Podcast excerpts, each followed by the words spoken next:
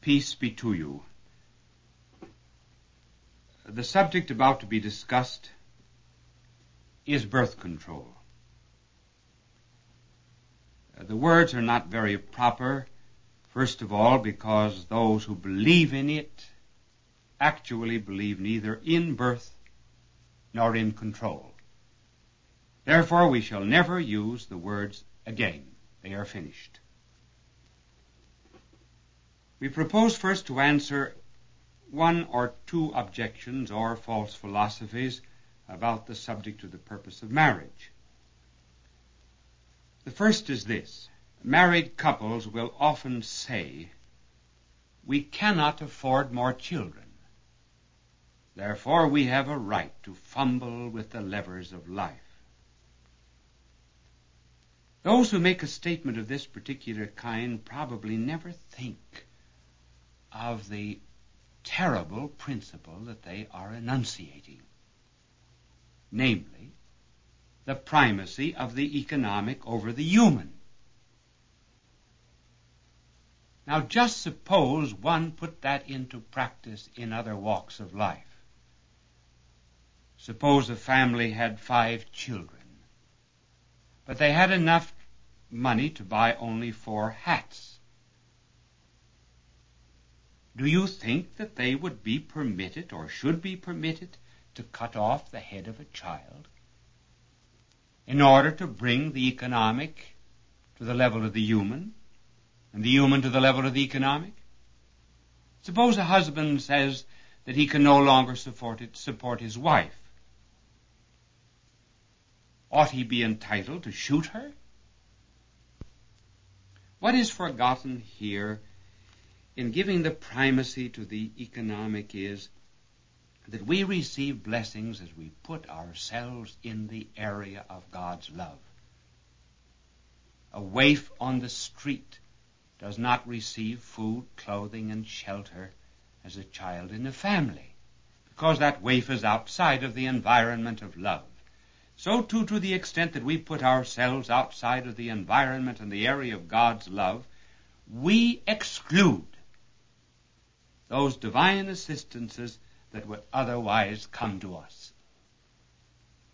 Those who put the primacy upon the economic are really not interested in saving or earning. They are interested in spending, and it is that which dictates the frustration of life. There's a brood of idle passions and a desire for more credit and more clothes and more selfishness, which dictates their philosophy. They believe that they are free, therefore, as we said, to manipulate life, apart from God's laws, because it is only Catholics that are bound by the laws of fruitfulness of marriage. So they say that Catholics are opposed to any frustration of human life and marriage. That indeed is true. But it must be remembered that those who are not Catholics are no more free to violate God's natural laws than anyone else. It just happens that the Church is defending here a natural law. And because we are about the only ones who are defending it, there are some who are led into the error of believing that the opposition to the frustration of love is purely and solely a Catholic doctrine. We could conceivably reach a stage in the world where Catholics alone might believe that two and two make four and that grass is green in the springtime. These are principles that belong to the natural order. So is the principle that marriage is destined to be fruitful. Just suppose that a vast majority of people went around with their eyes blindfolded and their ears plugged up. We would very soon have a papal encyclical which would oppose that. And the Church would say, "It is not right to blindfold your eyes or to plug up your ears. Does not reason Does not the natural law tell you that the eyes were made for seeing, and that the ears were made for hearing. Therefore, you must allow these organs to work out the function for which God created them. There indeed would be many that would say, "Oh, the Catholic Church is opposed to eye control. The Catholic Church is in opposition to ear control." Certainly, because reason tells us why these organs were made. And so too a husband and wife were made in a certain way, and God created male and female in a certain way. And therefore these organs are to be permitted to function according to the way that God made them. What are we going to make this world? A universe in which we pick up violins and bows and never produce music? A universe in which sculptors pick up chisels and never touch them to marble in order to create a statue? Are we going to have trees blooming but never any fruit? Signposts that lead nowhere? Is life and love to be reduced to a kind of an epidermic content and contact without any fruit or purpose? But that is all negative. We must always take the positive position. And on this particular subject of the fruit of love, we will describe and enunciate two sublime teachings. One, love in marriage creates the deepest kind of unity. And secondly, that deep unity of love, by its very nature, tends to an incarnation. We said that love in marriage creates the deepest kind of unity of love. We might also say, by the way, that this particular point that we are to develop proves also that there is not to be a union of sexes outside of marriage. Have you ever noticed that Scripture nowhere speaks of marriage in terms of sex, but always in terms of knowledge? Why is that? Well, first of all, let us prove the point. The book of Genesis, for example, said, "And now Adam had knowledge of his wife Eve, and she conceived." Had knowledge of her. When the angel Gabriel announced to the Blessed Mother that she was chosen to be the mother of our blessed Lord, she asked, "How can this be, since I have no knowledge of man?" Notice here that there was no question of the ignorance of conception, but of some deeper mystery. So Saint Paul says, "Husbands, possess your wives in knowledge." Why is marriage spoken of in as knowledge? Well, for this reason. Because one of the closest forms of unity in the natural order is that which comes from knowledge. You look out on a flower or a tree. You know these things. They enter into your mind. There begins to be a unity, and the closest kind of unity in the natural order between the knower and the thing which is known. You cannot think of anything more close than the union of your mind and that which you know. So sacred Scripture compares marriage to knowledge, because marriage produces a unity and it demands fidelity. When a man knows a woman, there is a unity that is created between the two, that is like to the union of the mind and that which is known. That unity is so close, so intimate, that it may be known, may be used rather, over and over again, but it never again may be reacquired.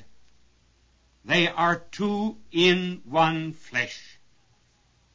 From that point on, there is nothing that happens to a woman that does not happen to the man that made her a woman.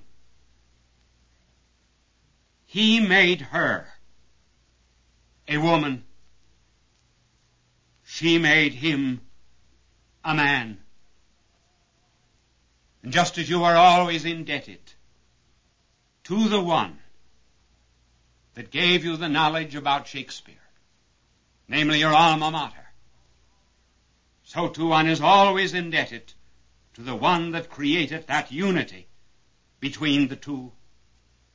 The resulting psychic changes indeed are great, but they're great also in the order of the body. The woman can never again return to virginity. The man can never again return to ignorance. Something has happened to make them one, and from that oneness comes fidelity, so long as either has a body. They can never put themselves back into a state that they had before. And therefore, it is not just an experience. It is a bond that continues to exist as long as life itself.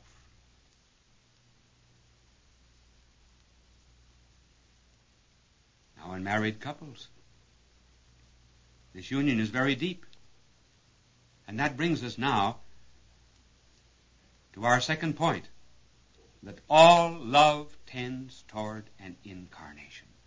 Thus far we have spoken of the love of husband and wife creating a deep bond of unity, the unity of love. Now we want to show that this love naturally tends to diffuse itself.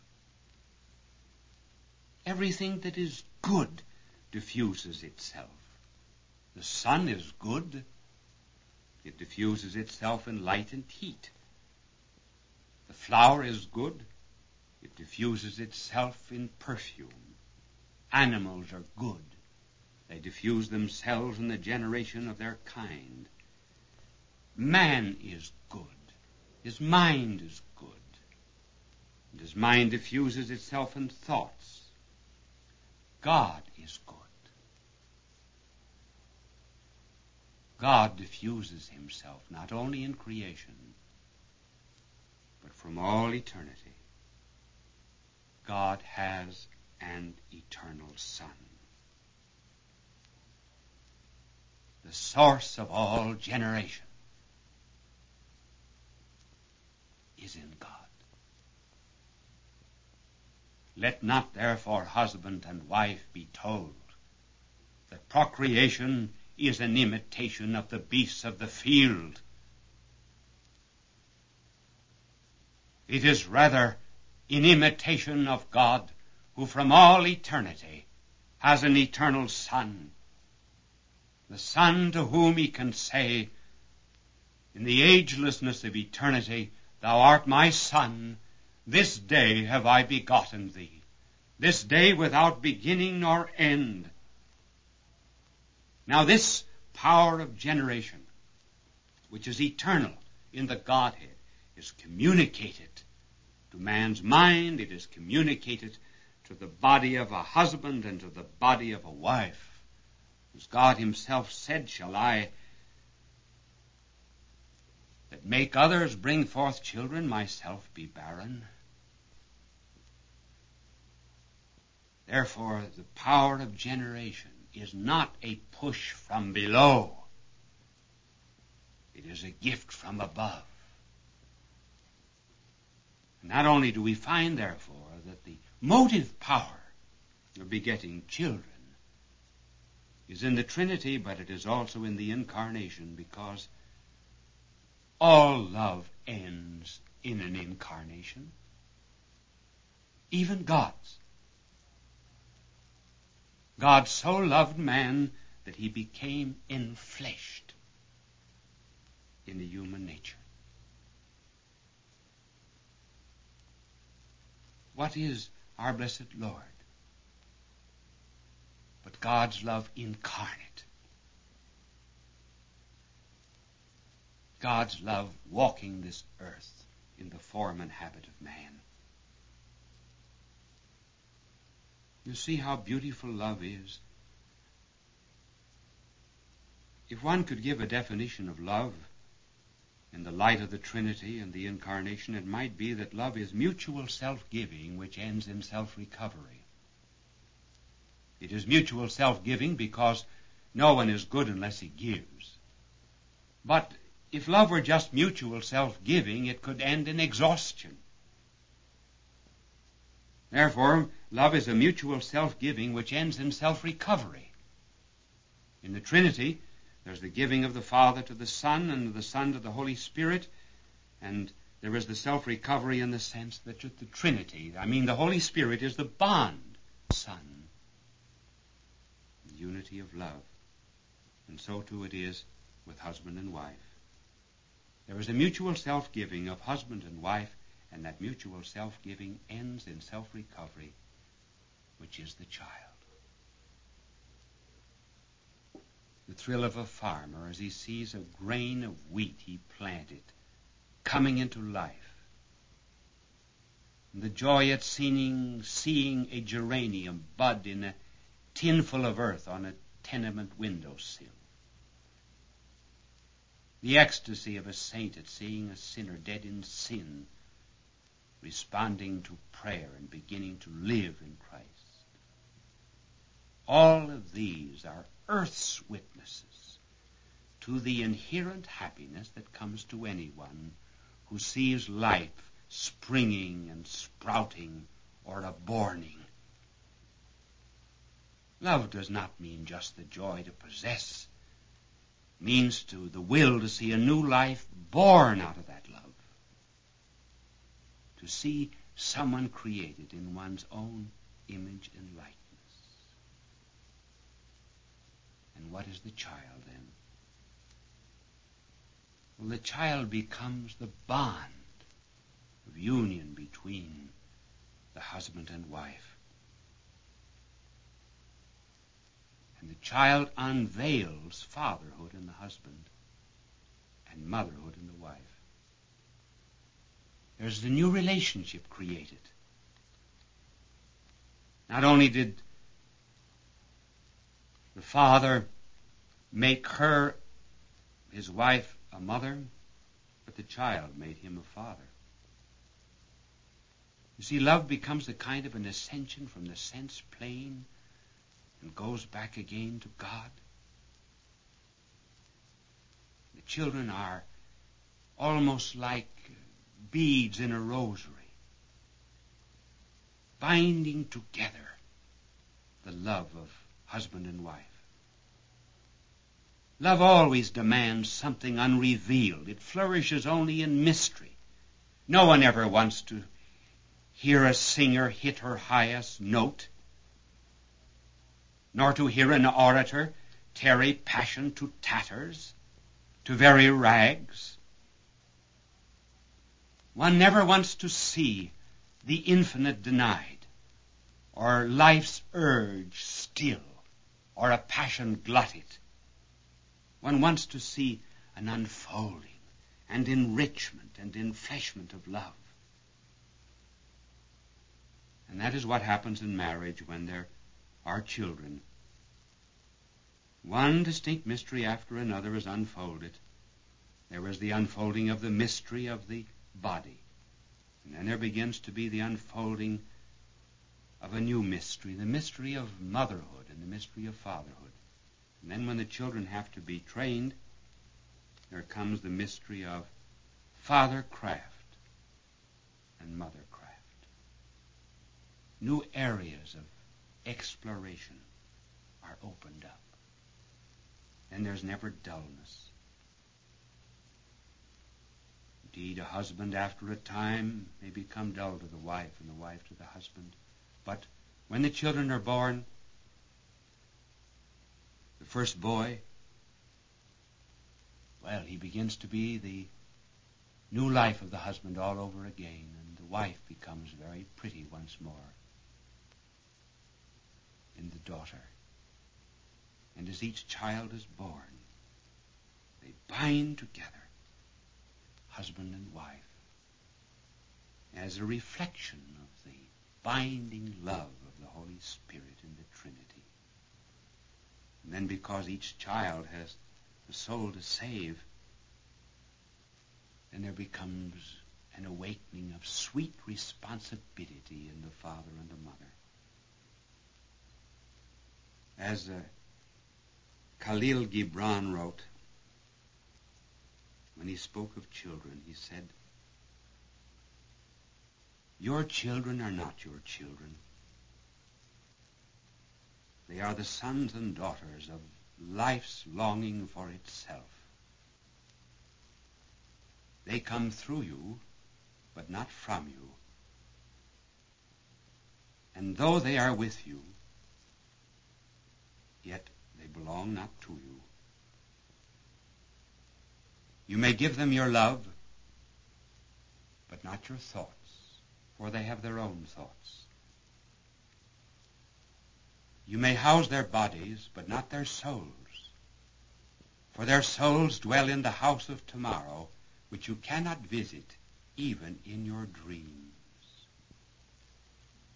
You may strive to be like them, but seek not to make them like you, for life goes not backward, nor tarries with yesterday. You are the bows from which your children, as living arrows, are sent forth.